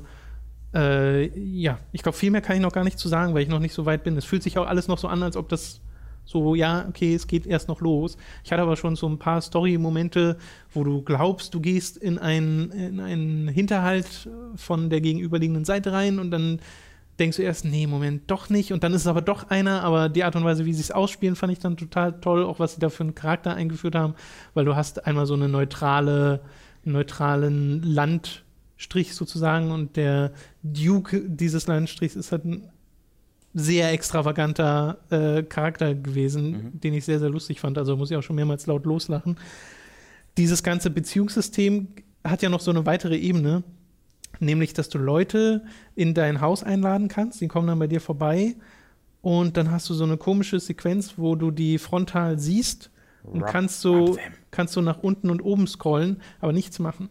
Ach so. Du kannst nichts machen. Wurde. Das haben sie rausgeschnitten. Und jetzt wirken diese Szenen unfassbar out of place, weil du hast halt dieses, ja, ich lade mal diesen Charakter ein, er kommt dann, du hast ja. dann diese Szene, die lädt, du siehst ihn, kannst du nach oben und unten scrollen auf seinem Gesicht und denkst so, äh, und jetzt? Und danach ist sie nach drei Sekunden wieder vorbei und der sagt, äh, oh, schön, hat Spaß, hat Spaß, gemacht mit dir zu reden, geht dann wieder und dann so und so has left in high spirits. Ich denke mir so, hä? Was ja. sollte denn das jetzt? Na, aber du kannst ja einfach ähm, sein Face rubbeln. Rubbel ihn einfach nix. und dann gucken, also du kannst es ja simulieren für dich. Also er, so. er, reagiert dann zwar nicht darauf, aber du kannst mit deinem Stylus ja trotzdem erregt an ihm mhm. entlang rubbeln. Oder ihr. Oder ihm. Oder beidem. Who knows? Ich bin sehr, sehr gespannt, was du dann zu Conquest zu sagen hast, weil die ja wirklich unterschiedlich sein sollen, nicht nur vom der Story her, sondern wirklich von der Struktur und von den Spielmechaniken her. Mhm. Äh, und weil ich halt schon aufgehört habe, dass Conquest wirklich beinhart sein soll. Ähm, und Dann ist es wahrscheinlich gar nicht verkehrt, zuerst Vermächtnis zu spielen. Ja, deswegen, äh, ich finde, es ist ein super interessantes Projekt äh, einfach so was Weirdes. Das, ja. ist, das ist weird, Nintendo weird im Positiven. Weißt du, ganz oft ist Nintendo einfach weird, weil sie weird sind und warum, warum, warum? Aber und bei Fire Emblem ist es einfach was, dafür mag ich Nintendo. Dass sie da einfach sowas mega Weirdes machen, was gar keinen großen Sinn ergibt, auch aus, besonders aus einer Käufer, aus, aus einer Sicht äh, für den Käufer, weil versucht das mal jemandem zu erklären, wie der, der Scheiß funktioniert. Ja, also wie gesagt, ich will das ja unbedingt noch weiterspielen, weil ja. ich ja jetzt genau in diesem Moment bin, wo ich sage, okay, es kommt richtig in Fahrt so langsam, auch wenn das ein bisschen gedauert hat. Fire Emblem Aber ist eines meiner größten, will ich spielen, habe ich nie gemacht. Ich glaube, es, ich lehne mich nicht so weit aus dem Fenster, wenn ich sage, wer mit Fire Emblem Awakening seine Freude hatte und einfach nur mehr davon wollte, der wird halt an Fates auch wieder seine Freude haben, weil es ist ja Ich würde genau sagen, das. an dem, was du spielst. Ich würde noch nicht Fates, also ich, ich habe, kann nur meine Reviews äh, äh, zurückgreifen, aber da habe ich schon gehört, dass Conquest da ein bisschen vor Leute vom Kopf gehaut. Gut, das habe ich jetzt einfach noch nicht gespielt. Ja, deswegen. Deswegen würde ich es halt beschränken auf. Okay. Ihr, habt, ihr hättet dann mit Vermächtnis. Vermächtnis. Wie auch immer der englische Titel war, das habe ich auch wieder vergessen. Aber es sind halt drei, ne? Das es ist gibt, ja das. Es gibt Revelation. Genau. Conquest. Und das andere. Und das andere.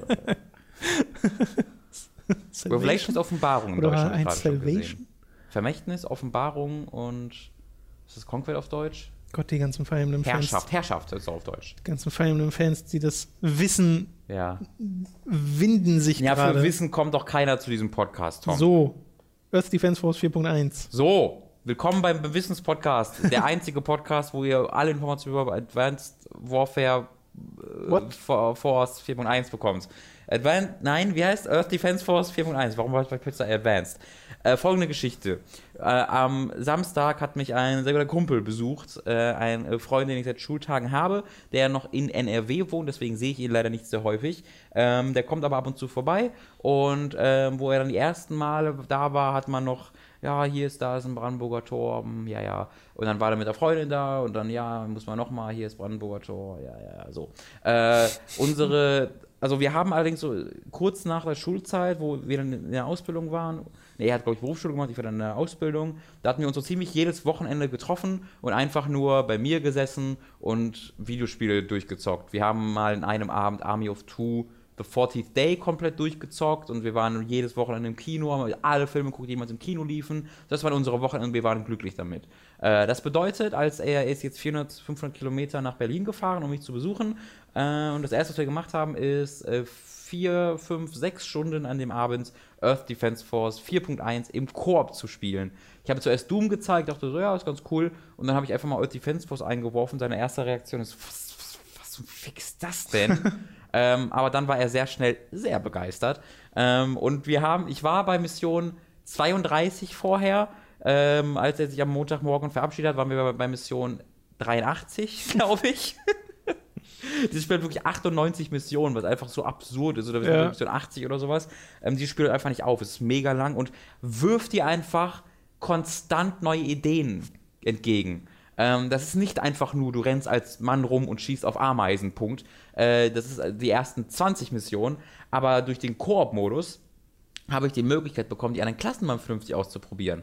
Ähm, weil du findest halt nur Waffen für die Klasse, die du spielst. Das heißt, ich, wenn ich eine andere Klasse spielen würde, müsste ich wieder bei Null anfangen und da habe ich nicht so ganz Bock drauf. Und viele der anderen, es gibt vier Klassen und äh, zwei von denen sind auch im Grunde als Support vor allen Dingen geeignet. Oder vor allen Dingen eine. Es gibt so eine, äh, die Air Ranger heißt der, der halt Artillerie rufen kann und Fahrzeuge rufen kann. So, das wusste ich alles nicht. Dann haben wir es im Grunde so gespielt, der Mats hat, äh, der Mats, der Rufen heißt der Kumpel, hat vor allen Dingen äh, einfach den Ranger so gespielt und dann Ja. halt der Typ, der viel Health hatte und einfach alles weggeballert hat mit seinen Raketenwerfern. Und ich hatte den Air Ranger, habe dann das erste Mal diesen Air Ranger gespielt und der kann sich dann Artillerie beschwören und die ganze Map wird zerstört. Es ist wirklich, du stehst so einer riesigen, so 100.000 Ameisen entgegen und von oben regnet dann Feuer nieder. Alles explodiert, die Frame geht auf drei Frames runter, alle Gebäude stürzen ein, alles brennt äh, und überall fliegen Ameisenteile entgegen. Das ist so unfassbar absurd. Und dann beschwöre ich mir selbst so ein Fahrzeug, was äh, 15 Gegner gleichzeitig äh, lock-on kann und dann schieße ich einfach 15 Raketen in die Luft, die fliegen ein bisschen geradeaus Ja. und fliegen alle gleichzeitig zu Boden. Und da ist dann super geil, wenn du dann gegen Fliegen, zum Beispiel, ach, welche Insekten, welche fliegenden Insekten gibt es? Ach so, Drachen. Wenn du gegen Drachen kämpfst, ähm, schieße ich halt diese Raketen auf die und die haben dann so ein Lock-on-Problem ganz oft, dass sie dann im Kreis um die rumfliegen, Ja. aber nicht zu denen kommen, so. weil die sich die ganze Zeit selbst in Bewegung befinden.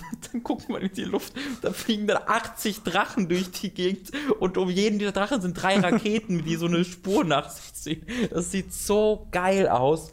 Und dann kannst du dir irgendwann Mechs zurufen, die dann fliegen können und Helikopter. Und dann hat währenddessen rennt Mats mit seinen. Äh, Mats, ich, warum nenne ich den jetzt Mats Weiß ich plötzlich? Und währenddessen rennt dann Rufen mit seinen Raketenwerfern darum. Das ist so geil. Und sie hauen halt ständig neue Gegner raus. Du startest bei kleinen Ameisen und endest bei 150 Meter großen Mechs, gegen die du kämpfst, die Kamehamehas machen oder die, oh, ich hab, die haben Orla mit Genki Damas auf mich geworfen, wo dann einfach die gesamte Stadt zerstört wird, gefühlt mit einem dieser Angriffe. Und ich will gar nicht zu viel verraten, weil wir wollen das, ich will das auf jeden Fall noch bei Time to 3 machen, halt im Koop, weil das ist so gut geeignet für Koop-Modus auch. Ähm, das Spiel hat so viele Dinge ausgepackt, wo ich überrascht von war, weil ich halt nie mehr gesehen habe als jemand rennt rum und schießt auf ganz viele Ameisen auf ganz viele Roboter. glaube ich, die war's. wenigsten. Ja, genau. Aber zum Ende hin ist das noch so viel mehr, dieses Spiel. Also es ist nie mehr, um es mal ganz. Eigentlich. Du schießt halt immer nur ja, auf ganz viele Gegner. Aber dann packt es einfach diese, diese Gegnertypen aus bis zum Ende hin und ist halt auch so ein langes Spiel und du bist halt immer auf den gleichen Maps unterwegs und machst halt immer das Gleiche eigentlich. Aber das ist so ein tolles Koop-Spiel. Ich bin wirklich absolut begeistert davon. Mhm. Das ist, hat mir im Singleplayer schon viel Spaß gemacht, aber im Koop wird es zu einem völlig anderen Spiel, weil die Klassen miteinander äh, arbeiten können, weil du dich gegenseitig heilen kannst, weil ich, also wenn ich wollte, könnte ich auch noch so Health-Stationen mir ausrüsten und sowas. Du kannst es ja auch mit vier Spielern online spielen, was dann nochmal eine ganz andere Nummer wird sicherlich. Ähm, ich möchte euch das wirklich ab. Falls ihr jemanden habt, mit dem ihr auf der Couch gerne zusammenzockt, ist das das Spiel, glaube ich. Ja. Da gibt es, glaube ich, wenig bessere Spiele. Absolute Begeisterung, großartig. Earth Defense Force 4.1. Genau. War gerade erst im Sale für irgendwie 20 Euro, kostet jetzt, glaube ich, wieder 40. Aber auch das ist es wert, glaubt okay. es mir. Ihr müsst allerdings wirklich eine Weile spielen, damit ihr zu den großen Sachen kommt. Aber auch die anderen Sachen machen allesamt Spaß. Du hast noch ein weiteres Spiel gespielt und damit auch das letzte Spiel dieser Woche, nämlich Stellaris. Was ist denn ja, Stellaris? Aber zu was völlig anderem. ähm, Stellaris ist das neue Spiel von Paradox, die bekannt sind als die Entwickler, die die Spiele machen, die ihr nicht spielt, weil die zu komplex sind. Wo man Screenshots von sieht und sich denkt, ah ja, nee, Civilization war mir ehrlich gesagt krass genug. Ähm, also Stellaris nimmt, also Paradox nimmt sich halt so dieses Prinzip von Civilization, so dass du große Welten hast und die dann eben auf verschiedenste Art und Weise eroberst oder eben nicht eroberst, sondern diplomatisch handelst und macht das eben nochmal drei, vier Level komplexer. Äh, und davon war ich auch immer ziemlich abgeschreckt äh, und hab da, bin da nie näher dran gegangen.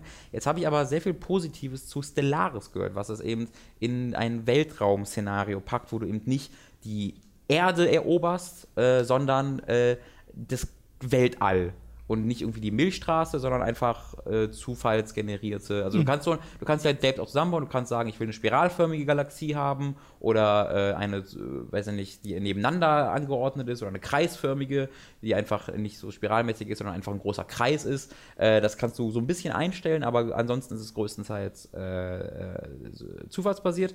Und dort hast du dann eine Auswahl zwischen verdammt vielen ganz unterschiedlichen Rassen, was mich total angefixt hat sogar. Ich habe gespielt als eine so Käfer, interstellare Käfer, deren Zivilisation da auf ähm, äh, keinerlei Respekt für Individualität hatte, sondern alles war für das große Ganze, für den Fortschritt. Es gibt quasi keine Individualität äh, und habe deswegen auch kein Problem, Leute zu versklaven, weil wenn ich halt gegen irgendwelche andere Rassen finde, dann ist mein Ziel quasi, die in mein, in mein großes Overmind-Ding mhm. einzuführen. Der Schwarm. Äh, aber alle sind halt glücklich, weil alle sind ja auch darauf aus, dass sie das, die, die große Society verbessern und nicht irgendwie individuell irgendeinen Bullshit da machen. Die Kommunisten-Insekten. Äh, ja, nee, es sind schon ein paar Nummern weiter als Kommunisten. es ist in, in, äh, in Grundzügen ja, aber sie gehen dann noch ein paar Schritte weiter. Und da hast du dann halt ganz, ganz viele verschiedene Rassen, die alle ihre, äh, ihre einzigartigen Charakteristika haben. Es gibt so Vogeltypen, die komplett auf Religion aus sind. Äh, du hast natürlich die Menschen, die dann eher so Demokratie, die indirekte Demokratie haben. So andere Viecher, so komische Tentakelviecher, haben eine direkte Demokratie. Uh.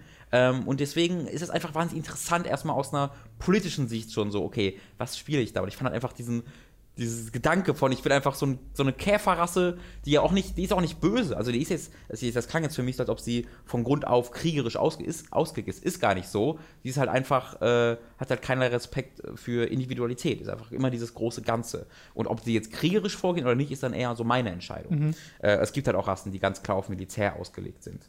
Äh, und äh, du kannst halt dann eine ganze, glaube ich, so ein knappes Dutzend an unterschiedlichen Alienrassen konnte ich auswählen, aber es gibt da noch deutlich mehr. Also ich habe dann auch noch ganz andere Rassen getroffen im Laufe meines Spiels. Ich habe erst so zwei, drei Stunden gespielt und habe dann, also werde ich auch nochmal von neu anfangen demnächst, wie es immer bei diesen Spielen ist, weil diese zwei, drei Stunden komplett damit verbracht habe, einfach zu lernen, was ja. ich da tue. Und eine große Stärke von Stellaris ist, dass die einen wirklich gutes Tutorial reingebaut haben. Und mein Fehler war, ich dachte halt, dieses Tutorial ist ein Tutorial-Punkt und ich mache einfach das, was mir gesagt wird und dann gehe ich ins richtige Spiel. Aber das Tutorial ist einfach das stinknormale Spiel, nur dass die ganze Zeit halt so eine KI äh, sagt, hey, mach doch mal das und das, hey, mach doch mal das und das. Ähm, aber es ist auch nicht vollständig.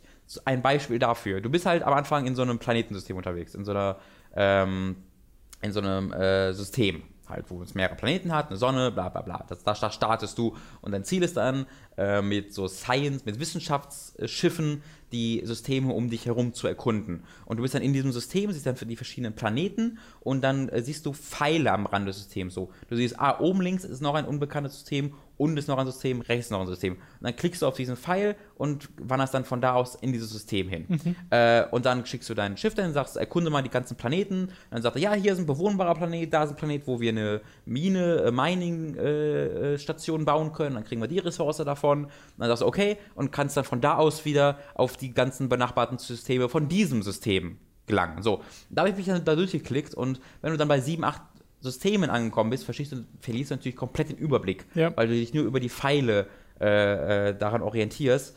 Und ich habe mich halt, wie gesagt, sehr, sehr streng daran gehalten, was das Tutorial mir gesagt hat. Und das sagt dir einfach gewisse Dinge nicht. Sagt dir nicht alles. Sagt dir viel, aber nicht alles. Und du kannst einfach M drücken und dann gehst du halt in die große Galaxiekarte, mhm. die mega übersichtlich einzeichnet, wer, also wenn du natürlich andere, du musst natürlich erstmal entdeckt haben, aber wenn du die entdeckt hast, siehst du eingezeichnet, wer hat wie viel Einfluss, welche Systeme gehören wem. Das ist super gut visualisiert. Die ist aber zweidimensional, oder? Äh, das ist zweidimensional, ja. ja. Also, ich weiß nicht, ob es wirklich grafisch zweidimensional ist, aber es hat die es könnte auch zweidimensional sein mhm. von seiner Funktionalität her. Und von da aus siehst du halt die ganzen Systeme, kannst einfach draufklicken, bist sofort da. Du siehst, ob da, wo deine Schiffe sind, in welchem System. Du hast wirklich perfekten Überblick darüber. Es hat, glaube ich, zwei Stunden gedauert, bis ich diese Map gefunden habe. Und zu diesem Zeitpunkt ist, oh mein Gott, da ist der Gegner schon, der ist ja quasi in meinem Territorium. Oh, ich bin so am Arsch. Und war quasi schon komplett am Arsch zu diesem Zeitpunkt.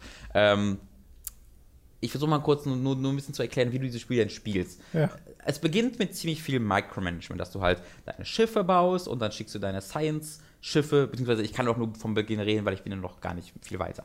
Aber dann schickst du deine Science-Schiffe, sagst du hier, ähm, äh, Research System, dann fliegt er automatisch von Planet zu Planet und sagt dir, hier haben wir eine Anomalität entdeckt, meinetwegen irgendwie irgendeine Research wird dadurch freigeschaltet oder das ist bewohnbar. Wenn es bewohnbar ist, kann ich ein Kolon Kolonial, Colonial Ship ein zum Kolonisieren bauen. ähm, und dann, das kostet natürlich sehr, sehr viel. Und wenn ich das mache, beanspruche ich dieses System quasi für mich mhm. und sage, okay, das ist jetzt eine weitere Heimatwelt für mich. Äh, meine äh, kolonialisierten Welten werden quasi eigene also die muss ich nochmal ganz für sich managen, weil mit den ganzen anderen Planeten, wo ich irgendwie Mining Stations baue, das ist, die baue ich und dann ist gut.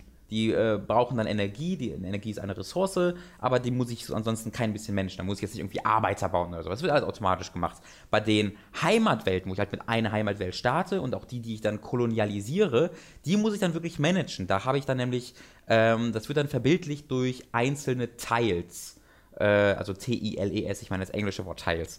Ähm, Kacheln. Kacheln, genau, wo du dann siehst, okay, Diese, diese, ähm, diese Welt hat jetzt 15 Kacheln. Und du siehst, jede Kachel hat so eine natürliche Ressource. Hier kannst du ganz gut Food anbauen, Nahrung heißt ja. es im Deutschen. Hier kannst du Wissenschaft anbauen, weil das ist halt eine Ressource wie auch, wie auch Nahrung. Ähm, also ja, gibt es wirklich Science 20 oder ja, so? Ja, okay. Genau. Äh, Science ist eine, eine ganz normale Ressource. äh, und du brauchst auch 20 Science, um dann Sachen zu entwickeln und so. 20 Science. äh, und dann bebaust du eben diese Kacheln wirklich mit Gebäuden. Also da ist dann so ein bisschen auch das Mikromanagement, dass du die Gebäude baust. Äh, gleichzeitig aber darauf achten, dass du immer genug Nahrung hast, weil nur wenn du Nahrung hast, kommt Population, kommt die Bevölkerung dahin. Du startest nämlich quasi, das wird Pops genannt. Es gibt, du startest quasi mit einem Pop was halt die kurz für Population ist. Mhm. Du brauchst quasi, wenn, wenn meinetwegen so eine Welt 25 äh, Kacheln hat, äh, musst du für jede Kachel ein Pop haben, also aus 25 Pops, damit du auch die Kacheln benutzen kannst. Wenn du jetzt auf die Food-Kachel so irgendein Food-Erzeugungsgebäude baust, dann macht das nichts. Da muss ein okay. Top drin sein, damit das wirklich irgendwas macht. Es das heißt so, das Spiel nennt das so, es ja, tut ja. mir leid. Es muss ähm, doch irgendwie repräsentativ sein für eine bestimmte Anzahl von. Ja, das wird dann nie benannt. Leuten. Das ist ein Pop. ja. Und das ist also, ein Schwarm. Und du, die Sache ist halt, du baust die nicht bewusst, sondern die kommen automatisch. Du musst halt, wenn, wenn äh, Nahrung, wenn genug Nahrung da ist, dann kommen die automatisch und das dauert mhm. eine Zeit. Und du kannst dann zum Beispiel für diesen Planeten eine PR-Kampagne starten. Es gibt noch eine Ressource, die ist Einfluss. Äh, du hast 200 Einfluss gerade. Mhm. Dann kannst du eine PR-Kampagne starten, wo du alle Leute, äh, die in deiner, äh, wo du einfach sagst, dieser Planet ist der allergeilste, komm mal dahin, das kostet dann 50 Einfluss und dann kommen schneller Pops dahin. Und so äh, bevölkerst du dann diese, äh, diese, diese Kolonie eben sehr langsam äh, und ähm, dadurch baust du dann wieder neue Ressourcen von dieser Kolonie ab und so weiter und so fort. Das ist dann so ein sehr schneller Kreislauf, der da entsteht. Und so erkundest du dann eben die Umgebung, du schickst die Research-Schiffe hinaus, die erkunden die Planeten, du guckst, welche Planeten du wirklich besiedeln willst, du hast natürlich währenddessen auch ganze Zeit Forschung, du forscht ununterbrochen, du kannst selbst die, du rekrutierst quasi die, die Wissenschaftler, die dann jeweils andere Stärke haben, der erforscht Raketenwissenschaften besonders schnell, dieser lebt einfach länger, weil die auch alle eine Lebenserwartung haben, wenn die sterben, muss wieder neuer einstellen, was scheiße ist, weil je länger die leben, desto, desto mehr leveln sie auch auf und researchern wieder schneller und so weiter und so fort. Ähm, und irgendwann triffst du halt auf die anderen Rassen. Und ich bin dann zum Beispiel ganz am Anfang auf so Vogelwesen getroffen, die viel, die halt sehr friedlich waren und sehr spirituell und die dann gesagt haben, äh, was seid ihr denn? Wie geht's, wie geht's? Weil ich habe halt so einen natürlichen Malus, wenn ich, äh, wenn ich andere Viecher treffe, einfach weil ich so aussehe, wie ich aussehe.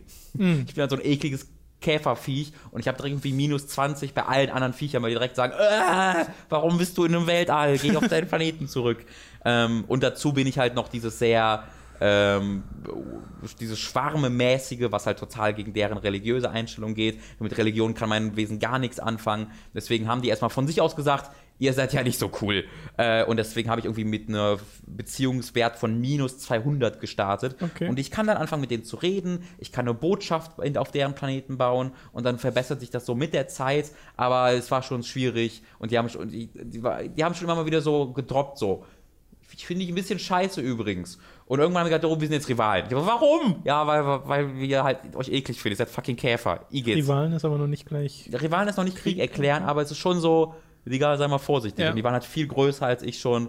Äh, und irgendwann hat er einfach seine Schiffe immer so in meinen, oder in diese angrenzenden Systeme gepackt. So, deren Wissenschaftsschiffe haben meine Systeme, oder waren noch nicht meine Systeme, waren die Systeme, die ich aber demnächst bebauen wollte, gepackt. Und dann habe ich einfach so, wow, fick dich. Äh, und dann hat er so gesagt, ja, habe ich gewusst. So, das war so mega, so eine Arschlochrasse. Die hat angefangen, mega aggressiv, so, so vom hohen Ross, so, ja, ihr seid nur Käfer, ich mag euch nicht. Und dann mich als Rivalen bezeichnet, aber, aber dann nicht den letzten Schritt gemacht, ja. aber dann trotzdem mich so provoziert, dass ich keine andere Wahl hatte, als den Krieg zu erklären. Und dann bekomme ich so eine Message, so, ach, war ja nur eine Frage der Zeit, bis ihr dreckigen Käfer uns den Krieg erklärt. Wir haben gewusst, dass ihr das macht. Wo ich so, ach, ihr Arschlöcher. Und dann haben sie einfach ihre Schiffe zu mir geschickt und ich dachte mir so, oh, die sind ja viel stärker als ich. Ja. Äh, und dann habe ich dieses, äh, dieses Save-File mal abandoned ähm, und werde jetzt demnächst mit all dem Wissen ein neues Spiel starten. Ähm, ich glaube, da kann ich, könnte ich sehr viel Zeit mit verbringen. Das macht mir sehr viel Spaß. Es hat wirklich viele Charakter. Diese unterschiedlichen Rassen sind total toll visualisiert. Ähm, dein, du hast halt, also jede, jede äh, Rasse hat einen unter einen anderen Tutorial-Bot. Weißt ah, du? Okay. Ähm, und meiner, mein, mein, mein Bot bei den äh, bei diesem Cave hatte so einen ganz komischen Humor, was total lustig war, der aber sich so ein bisschen darüber lustig gemacht hat, dass wir wie äh, wenig Individualität wir halt haben und wie wir so doch so ein bisschen auch vielleicht Krieg nicht so ungeil finden. Also es hat einfach Charakter, dieses Spiel. Es sieht wirklich toll aus. Es ist unfassbar komplex, aber führt dich nach und nach erst da hinan, hina, heran.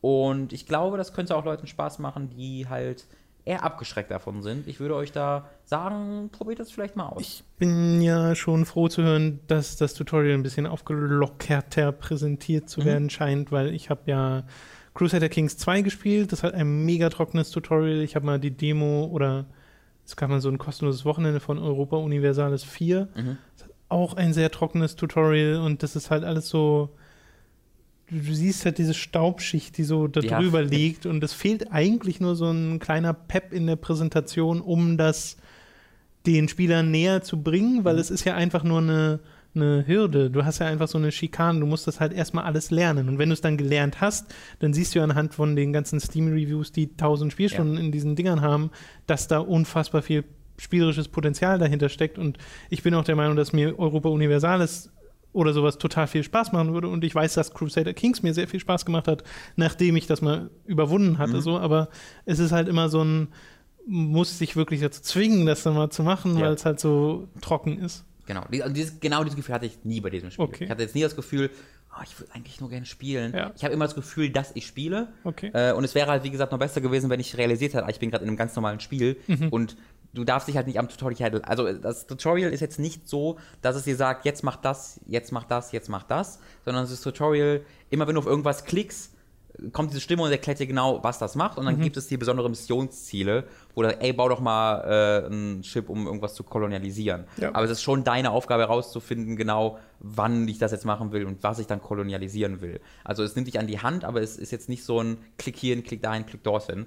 Ähm, deswegen, ich musste schon ein, zwei Mal googeln, halt zum Beispiel für die Galaxie-Map. Oder ein, ein ganz simples Beispiel, wenn du eine Welt kolonialisierst, dann, bau, dann schickst du dein Schiff dahin und das landet und dann baust du eine Basis auf eines dieser Kacheln. So, für einen Großteil der Gebäude, die ich mir, also ich erforsche halt immer bessere Gebäude, die bringen dann irgendwie drei Nahrungseinheiten statt eine Nahrungseinheit. Aber um diese Nahrungseinheit zu, um diese besseren Gebäude zu bauen, musste ich eine Administration haben, eine, quasi eine, eine, eine Regierung auf dieser, auf dieser, auf dieser Kolonialwelt. Und die hatte ich nicht. Und ich dachte mir so, okay, kommt die automatisch nach einiger Zeit? Was ist hier los? Und du musstest im Grunde auf, das, auf die Kachel mit deinem, äh, mit deinem äh, äh, Kolon Kolonialisierungsschiff draufklicken. Und da gab es dann einen Upgrade-Button. Und dann konntest du das upgraden zu einem Administ Administra an- administrativen Building. Das ist Worte, die ich hier benutze. Ähm, und das ist eigentlich ganz simpel, aber du hast halt immer so viele Schaltflächen auf dem Ja. Bildschirm, dass du das einfach von dir aus nicht alles siehst. Ähm, und solche Sachen werden halt dir dann nicht gesagt, obwohl die eigentlich voll wichtig sind. Also du musst schon ab und zu noch googeln, aber es war bei mir wirklich eine Handvoll Male. Ansonsten bin ich da sehr dynamisch durchgekommen. Okay. Naja, wie gesagt, bei mir ist auch schon viel Präsentation, wenn du dann tatsächlich mal ein bisschen siehst, was für Alienrassen das sind Mhm. und sowas und das nicht nur in so einem ganz kleinen Bildchen von irgendeinem alten Menschen dargestellt Mhm. wird, dann ist das schon mal viel wert, glaube ich. Ja, also Vertron ist dann ist bisher nur wirklich der mein Tutorial Buddy gewesen. Ja, ja. Ähm, Aber das ist aber auch üblich in diesen Dingern. Ja, aber ich, also ich mag, also diese, diese, diese, diese Aliens sind immer sehr schön visualisiert. Auch natürlich jetzt nicht groß animiert oder sowas, aber einfach, wenn du auf das Diplomatiefeld klickst, dann siehst du die komplett da stehen. So halt, nee, Civilization geht schon weiter, weil die ja wirklich in 3D dargestellt werden in so einem Raum. Ähm, so weit gehen die nicht, aber du hast schon ein sehr gutes Gefühl für die Welt. Ich habe immer das Gefühl, das sind richtig, richtige Podcast-Spiele. Wo du nebenbei einen Podcast anmachst. Ah, ja, auf jeden und dann äh, dabei zockst. Also natürlich, wenn du mal tatsächlich drin bist, nicht wenn du es gerade noch lernst, Ja. aber ja. Ich würde sehr gerne, wenn ich da, ich, ich, es gibt keine Garantie, dass ich das jemals länger als die drei, vier Stunden spielen werde. Einfach wegen unserem Job hier. Äh, aber ich würde sehr gerne da weiter reinsteigen. Wenn ich das hinbekomme, dann werde ich es auch mal in meinem Livestream äh, zeigen. Ah. Äh, mit irgendwie einem fortgeschrittenen Spielstand, Ja. weil ich das für sehr interessant halte. Ähm, aber das ist ein bisschen davon abhängig, dass ich mich da noch ein bisschen reinsteigern kann. Ähm, ja, aber das passt gerade ganz gut so, das und Doom. So Das ist ein sehr guter Das ist Kontrast. ein sehr ja. schöner Kontrast, ja. Und nach Earth Defense Force und Doom ein bisschen Stellaris. Ja, also ich fände es jetzt erstmal wieder ein bisschen Pause, bis wir was bei Time to 3 machen, ey. Das, boah, das, Okay. das tötet wirklich deinen Kopf einfach. Deine Das. Soll es dann auch gewesen sein mit äh, diesem Podcast. Ihr könnt uns einen Gefallen tun, indem ihr uns unterstützt auf patreon.com slash hook. Dort könnt ihr das monatlich finanziell tun und da wären wir euch sehr, sehr dankbar für und sind auch den aktuellen Patronen bereits sehr, sehr dankbar. Oder ihr holt euch etwa ein kostenloses Probeabo bei audible.de slash hook. Dort bekommt ihr dann ein Hörbuch umsonst und könnt das auch über diesen Probemonat hinaus behalten. Es gibt noch ein paar andere Sachen wie den Affiliate-Link über Amazon auf unserer Unterstütz-Hook-Seite. Ich glaube, das war's. Euch eine schöne Woche. Tschüss. Willst du noch was sagen? Und sei es nur Tschüss. Buenos Dias. Das ist argentinisch für guten Hunger. Tschüss. Schöne, schönes Dia-Album.